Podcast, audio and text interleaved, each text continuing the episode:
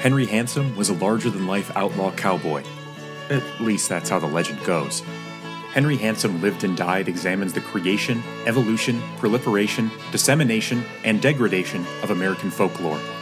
Through 30 different short stories, the character, vague idea, false memory, misattributed anecdote, or influence of the titular Henry Handsome does everything from change the course of American media to sculpt modern day knowledge of manifest destiny. Together, the collection represents the stories that create and define a culture, how those stories are told, and if they ever were to begin with, and if any of that matters at all. Each story was written, recorded, narrated, and produced by me, Elliot Matson. If you'd like to learn more about the collection, go to elliottmatson.com slash Henry. But for now, saddle up and enjoy the story. Henry Handsome lived and died. Story number five. Millie Beaufort didn't want her good plates taken. Was it really too much to ask? The poor woman didn't want to have her plates taken. Not the good ones she'd received from Mr. Whitehead for a housewarming gift all those years ago. Nobody had plates like those. Uh, she, of course, hadn't been down to the Arnold Constable store on Pine Street, where they had rows of the damn things, white porcelain with golden rims. In those days, black folks, let alone women of her ripe old age, didn't venture all the way down to the southern tip of Manhattan. God bless her. And regardless, kids don't think about the history of heirlooms like that. Julius only had eyes on the future. Boy, I said I didn't want you taking my good plates, said Millie with a snap of her dish rag. What about this little one? Julius held it up delicately to his grandmother's nose. The dessert plate? Suppose you don't want dessert ever again, huh? Julius's eyes grew as wide as a saucer and he shook his head. Mm-hmm. Go on and put that back. What's a ten year old boy want with my fine housewares anyhow? Julius growled despondently. Kids always think you should have remembered that thing that told you that you didn't care a lick about. Uh, I told you, Ma. It's for my time capsule. Your what? Julius revealed a large apple box, its black lettering and red fruit design brushed against the wood grain like it was a message in sand being swept away by the tide. The boy had already collected a belt buckle, a military figurine, a swatch of gingham fabric he hoped his grandmother wouldn't notice was from one of the pillowcases, a beeswax candle, and a brief note he'd scrawled on thin paper welcoming the parcel's future onlooker. I'm going to bury this in the ground, and then in years and years and years, someone will find it and learn about what our lives in Seneca were like. The front door opened, and Julius's father entered, all smiles as he believed his son should always see him. Tall and lean, Ma Beaufort often couldn't tell if Julius reminded her of Cal as a boy or if looking at Cal was like looking into her grandson's future. Maybe they were one and the same. you selling apples now? Cal said as he took off his coat. I thought that was my job. Cal was a cart man delivering fruit and other sundries all around the Upper West Side. At the end of the day, when he'd feed any dented apples to his horse Matilda, he'd scratch her mane and joke that she got paid better than him. At least he had his freedom, though. His hunched mama might not have looked it nowadays, but she'd been savvy enough to work hard and buy their way out of slavery, then hoof it all the way to New York City from West Virginia. She'd long heard talk of Seneca Village and had told Cal about it since he'd been a boy on the plantation. A whole community of free blacks on an island in the middle of a city sounded downright fanciful to him until he laid eyes upon it himself. It's where he met Rhiannon, where she had their child, and where he prematurely laid her to rest. Ma might have seen Cal when she looked at Julius, but all Cal saw was the woman he married. And even though it made him sad, it made him all smiles, too. Have you become a businessman already, Julius? Uh, I'm not selling apples. It irritated Julius to have to explain himself twice. Reminds me of me when I was that age, and a bit now.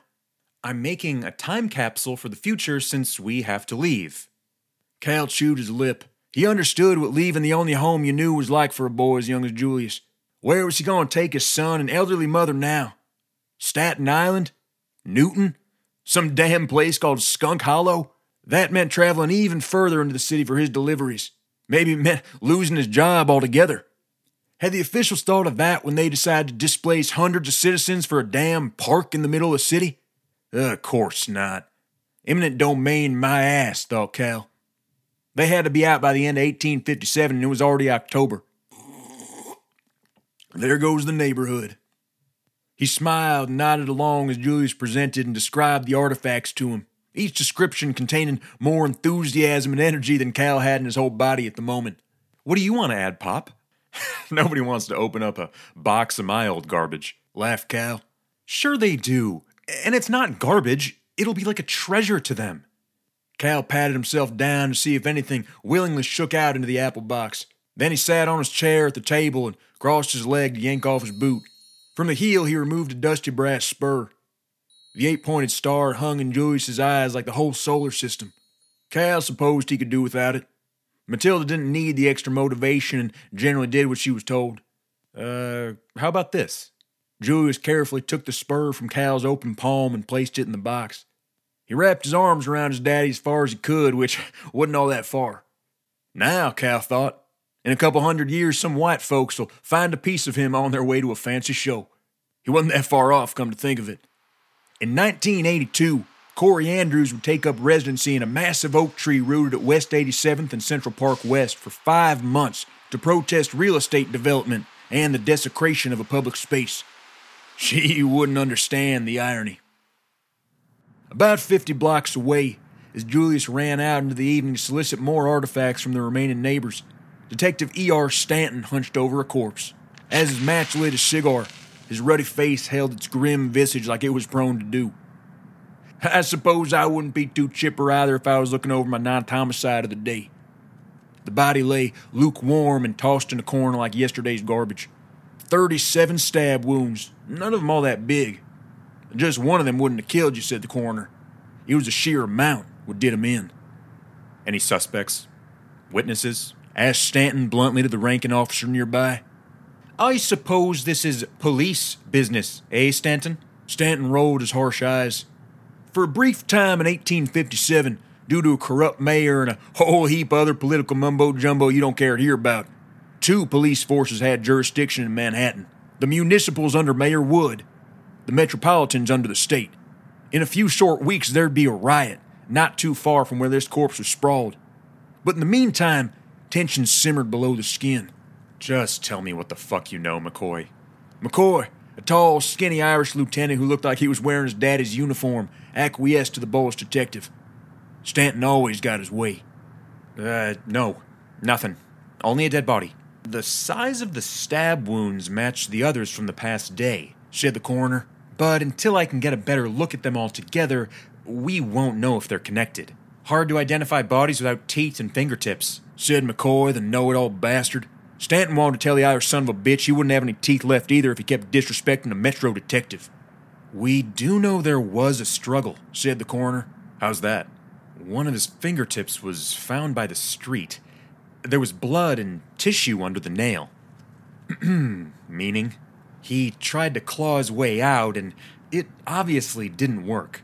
Uh, obviously, Stanton. Shut your fucking mouth, McCoy. You want to try it yourself, old man? Stanton leveled McCoy with a curt look and firm, square jaw. He reckoned there'd be time for fisticuffs later. At the present, he had nine consecutive murders to solve. The detective observed the nail, holding it to the sky toward the awakening street lamps, its tip like a blood red crescent moon. The evening wore autumn like a stiff saddle. Julius hadn't taken a jacket and rubbed his bare arms before picking up the apple box and continuing on. He knocked on the eighth door of his rounds, this time uh, Amos Cawley's. The blind man felt feebly at the air like he was parting a velvet curtain. He gave Julius one of his bow ties, a, a navy one with polka dots. Justice Freeman gave him a sewing needle. Bonnie Aldine gave him a teacup. Sam Mills gave him his daughter's loose tooth that had just fallen out. At the present, Julius hadn't heard from his daddy where they'd go when they left Seneca. He knew better than to bring it up and make Cal upset. But where'd all these people go, he wondered. And would his mama stay here? Buried in the ground with his time capsule? He said hello to her as he passed the Baptist church on his way to the village's south end. Millie made them attend every Sunday, sometimes more. A staunch, God fearing woman, she'd been taught as a Baptist on the plantation, she would remain one until her last days. She turned her nose at the folks who attended Seneca's Methodist Zion Church and the Lutheran Church, heathen variants of true Christianity as far as she was concerned. Julius had brought a small pouch to collect some dirt from around his mama's grave. He added that to the box, too. Stanton made his usual rounds when bad things like this happened the brothels and backwater taverns that only illuminated when the kerosene burned brightest. He didn't believe nobody in the neighborhood had seen anything. A man like Stanton had a hard time finding his own dick than clues to murders. He knew where to poke, where to prod, where things shook out and where they didn't. But with the distraction of the police jurisdictions and Mayor Wood forming his own cabal, his mind had been foggy. He'd begun to doubt himself. He was getting a bit long in the tooth after all. Multiple homicides a day start to wear on a man heavier than a mud soaked overcoat. And that reminds me, it started to rain to top it all off. He chatted with a cart man making an evening delivery to Allen Grocers on West 96th. The black man's thick beard and mustache only revealed glimmers of white teeth like a blade slashing through the darkness. Now, Stanton knew these folks weren't exactly keen on talking to men of his stature, and he respected that. But he also believed that to live in a society, citizens need to cooperate. Stanton greased his palm, and the cart man said he'd heard wind of a stabbing, where the perpetrator took off southeast as the crow flies. Uh, how far did that crow fly, do you figure? Pressed Stanton. Boss, that's all I know, and I'm already late on this delivery. It was something, a thread to add to the rope which Stanton would eventually use to tie the noose. He just hoped it wouldn't be his own. John Aaron gave Julius a pair of old work gloves. Martin Atwood gave him a dried oak leaf pressed new picture frame. Helena Washington gave him one of her good plates. The box weighed against Julius's arms as he trudged through the rain. He knew very well he was disturbing mealtime for some families, drinking time for some individuals, what have you. But this was important work he intended to finish. Some of the houses in Seneca were already vacant. The city had prematurely started tearing down others. The Bristow house, they, uh, had a daughter about Julius's age. The Thompsons and the Winstons, they were both well to do. Julius had no doubt they'd moved into mansions upstate, perhaps. The dilemma was either stay close to the city where you could find honest work, and white folks might hold their tongues when you walked on the same sidewalk, or move farther out where rural farmers didn't take too kindly to city folks, especially those city folks were well educated black ones. They didn't hold their tongues and let their pitchforks do the talking for them. Millie had bought the Beaufort home from a wealthy black property owner who was looking to build the Seneca community. Either he'd given her quite a discount or she was a keen negotiator, who's to say. She and Cal tried not to discuss relocation possibilities or the bleakness of them when Julius was around. Julius walked along a row of empty houses on the east side of Seneca. In the darkness, they looked like larger versions of his apple box, all probably holding relics. The difference was, everything left inside them would probably be destroyed along with the houses themselves. So, he thought, what would be the harm in taking just a few things? Julius gave the empty street a once over and approached the Johnsons' old house. He always liked their green shutters. He hoped he could have shutters on his house someday. Stanton lit another cigar even though he told his wife he was down to five a day. He watched a slow train of horse carriages amble along Columbus. He nudged a drunk leaned against a building and pressed him for information. Nothing. He puffed the stogie down to its stub as he stared, dreary eyed, across the street at the Oaks Tavern. Another thing he'd promised his wife. But these were unprecedented times, he reasoned. Lawmen can always talk themselves into anything, believe me. The last bits of tobacco crumbled under Stanton's foot. The street was dim and bare. He crossed it. Uh, it's entirely possible Stanton returned to the drink at some point later in his life, if death by liver and kidney failure point to anything. But on this evening in October 1857, E.R. Stanton's lips did not touch a drop of alcohol nor the glass it came in. His hand didn't even reach the door of the Oaks Tavern when he heard the scream. Maybe it echoed all the way to Seneca as it wasn't all that far away. But Julius wouldn't have been able to hear it. The boy was too enamored with forgotten military figurines lining the shelves beside the mantel. Beside them, a stack of books. Now, he wondered, what might someone opening up a time capsule enjoy reading? Oliver Twist or Nicholas Nickleby. He settled on a shorter one called William Wilson by someone named Edgar Allan Poe because he liked the name. He chose a figurine of a rifleman for the box and kept the small cannon for himself, even though he knew it was wrong to steal.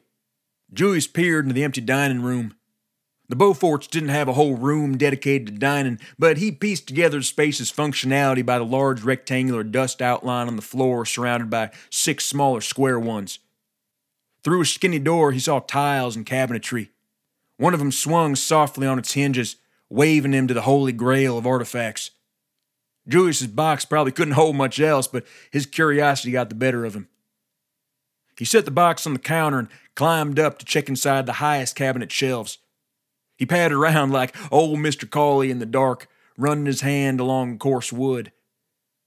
That's when he heard the back door. Julius gasped and ran to the pantry to hide. Through the slatted door, he peered around the corner without so much as a breath. Stanton spat tobacco and filth when he got to Dick's general store. His knees almost gave out on him a few times along the way, but the weight of the case caught him. A man and woman dressed in theater attire hunched inside a narrow bodega.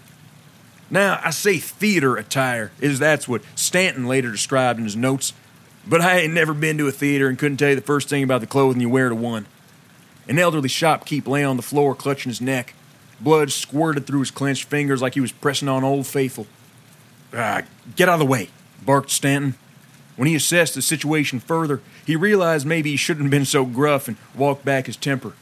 Uh, did you already call for help? The woman nodded feverishly, and the man yelled out the door again. We just found him like this. She choked on her words, but not as much as the fellow on the floor. You didn't see anything? said Stanton. Uh, give me your jacket, he ordered the man. Sure, he could have just as easily removed his own, but he didn't see the point. The man handed him the fancy twill blazer, and Stanton wrapped a sleeve around the shopkeep's neck. He told the woman to hold it firmly against the wound as he tied a knot. The shopkeep howled, but it was more like a gurgle. You're going to be fine, said Stanton emotionlessly. At least the murders would stay below double digits for now. Hey. Hey. He snapped in the shopkeep's face. Who did this? The shopkeep tried to speak, but it was no use. Phil was about to pass out anyway. Is he saying Rye? said the woman curiously. Er, no, uh, Guy? Stanton snapped again. Hey, hey, why do you keep touching your eye like that? What are you saying? Sir, said the man who used to be wearing full theater attire. It's detective. Uh, apologies. A couple people said they saw a man running that way, and they think he had a knife in his hand. Woods Municipal showed up, and Stanton pointed to the shopkeep. Over here, boys. Get off your asses and help. What are you doing here, Stanton? This is our jurisdiction. Fuck your jurisdiction. He bumped McCoy harder than was necessary as he took off out the door. Julius heard the heavy footsteps on wood and then tile. He stood as still as possible, worried his heartbeat would give him away. A man shorter than his daddy crept into the kitchen. He checked the open cabinets that Julius had. Julius noticed his apple box on the counter before the man. When he gasped, the door shook and they locked eyes. Julius was about to scream when a rough hand pressed against his mouth. The man held a finger to his lips. His frazzled red hair shone vividly even in the dark kitchen. A dirty white cloth wrapped diagonally covered his eye. The dried, circular blood stain along with his naked eye gave the man a look of constant surprise. When the man removed his hands, Julius whispered bravely, uh, You better leave. My daddy's upstairs, and he's got a gun. The man grinned, a mouthful of crooked teeth. He spoke in the same lyrical way the fellows at the Seneca tenement house did. These houses are all empty, boyo, oh, but you're a good liar. The man dragged Julius out of the pantry by his ear. Let me go. Why should I? You're supposed to be here as much as I am. And you've seen my face. So how's about to kill you right now and get it over with? Julius wriggled free and kicked the man in the shin. The man crumpled to his knees.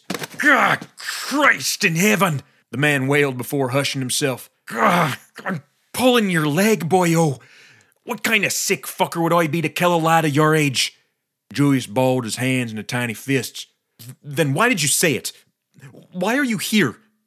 The man squinted in the darkness. You're that cartman's son, ain't you? You think he'd like to know his son was snooping around an empty house? Julius had never seen the man before in his life. Evidently, the man had seen him.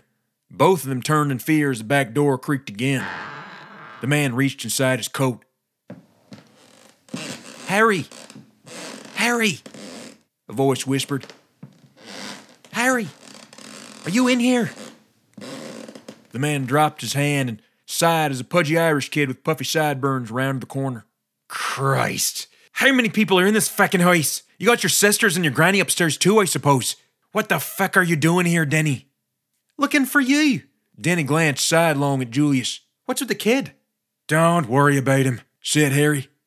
I'm not the one who's looking for you. We'd better get a move on. Harry smacked Danny in the head. You came to my hiding spot to tell me people are looking for me? How fucking daft are you? You think they're going to be looking for you in an abandoned empty house where you should be? Or a building with a bunch of other mix where you should? Harry weighed his options. Uh, fine, fine. Good point. Let's get on then. Julius grabbed his apple box and started for the door when Harry stopped him.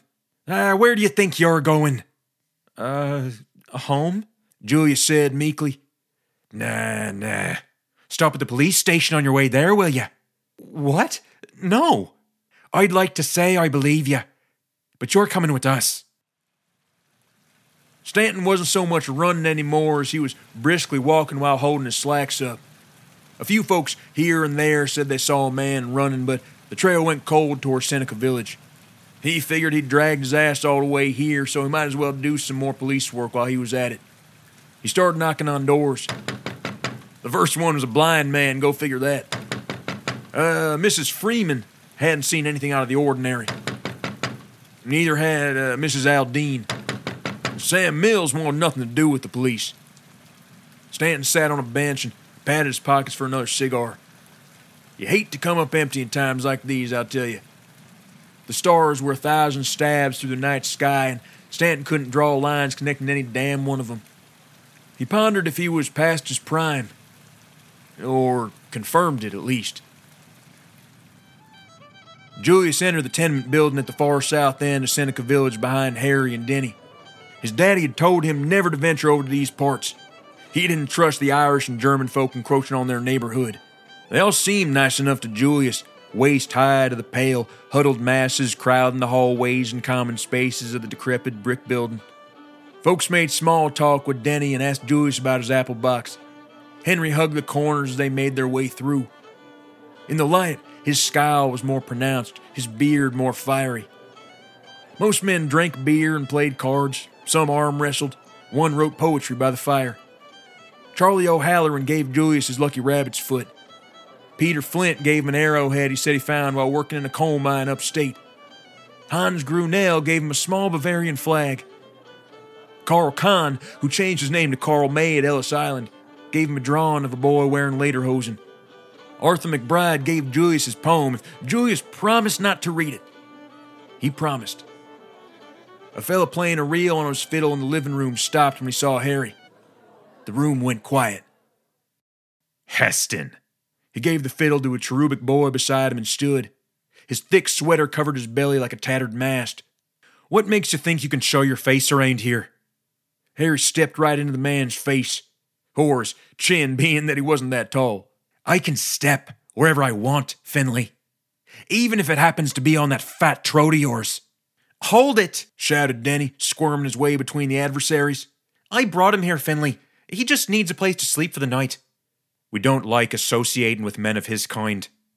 Last I checked, we're the same kind. Finley shook his head staunchly. That is gravely untrue. The room held its breath. Julius clutched the ridges of his apple box. Even though it was getting to be quite heavy for the boy, he didn't want to drop it and cause a commotion. Millie always told him children were supposed to be seen and not heard after all. Millie answered the door at 9 p.m. She just put on her night robes, and I reckon I personally wouldn't want to disturb her at this hour. Ma? Who is it? asked Cal. Ma'am, sir, I'm Detective Stanton, New York Metropolitan Police. Stanton made sure to emphasize metropolitan. Is there a problem? We own this house until December, and I ain't gonna stand here and listen to you. Ma, Ma, please. Cal steadied the old woman and apologized to the detective, whose patience was already wearing thin. Uh, what can we do for you? I'm not here to kick you out of your house, ma'am. I'm looking for a murder suspect. Some officers sugarcoated things, especially in the company of women, children, and the elderly. Stanton, uh, he didn't have a sweet tooth. Lord Almighty. What do you mean? Here? In the village? Calm down, please. I'm I'm not exactly sure. I found a victim, still alive, 15 blocks away. Witnesses pointed me in this direction. Now I'm here.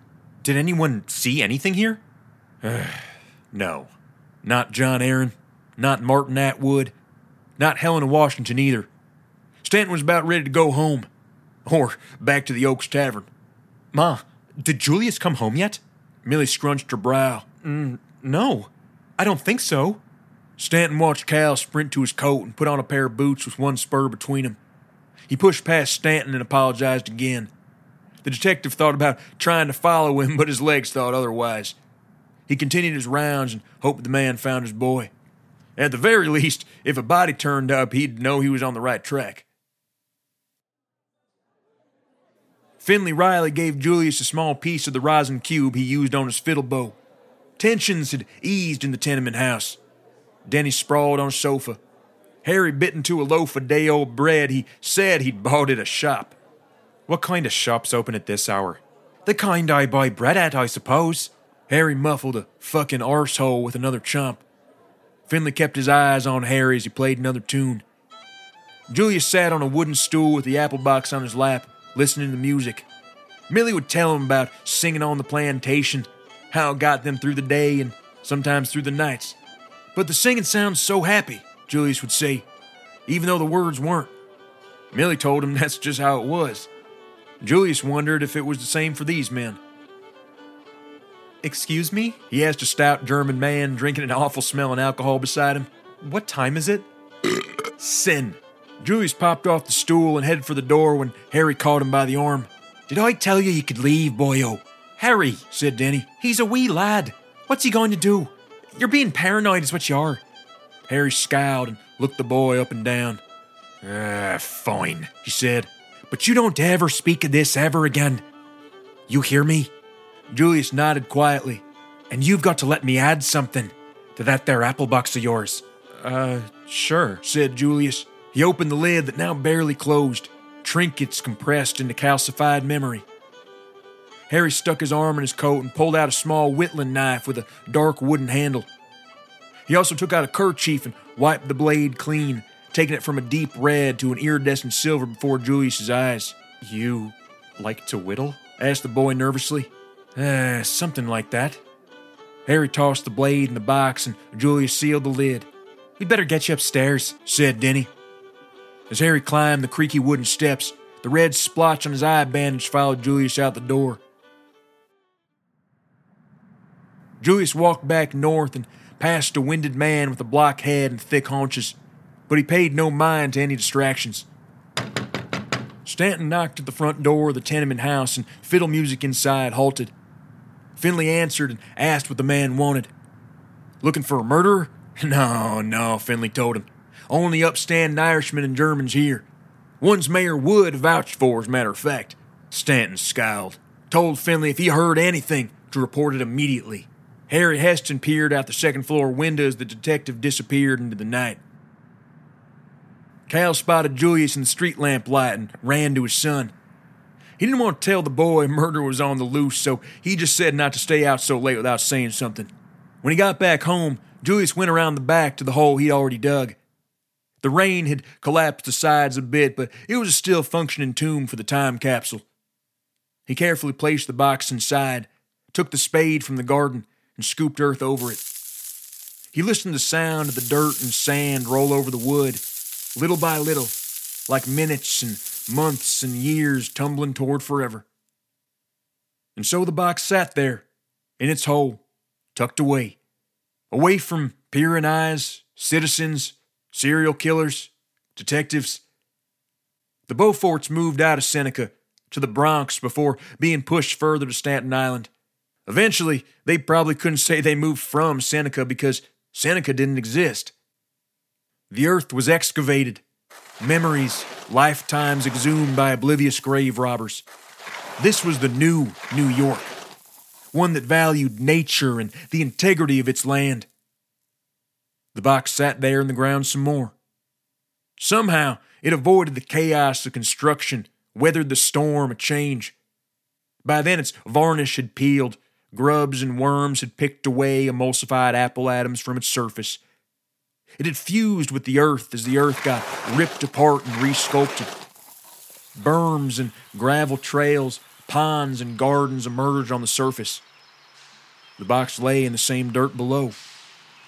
Its contents remained unscathed.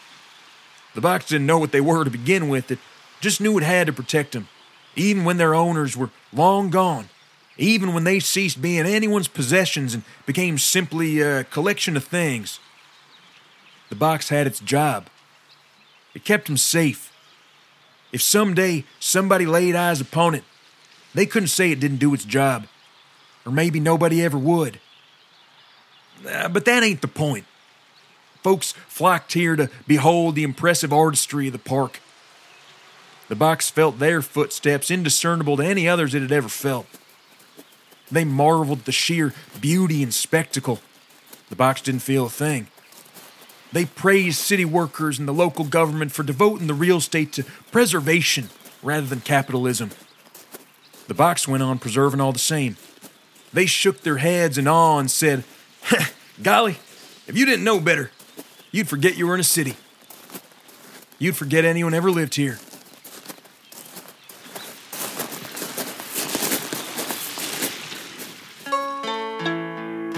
Thanks for listening to Henry Handsome Lived and Died. If you'd like to learn more about the collection, go to elliottmatson.com slash Henry.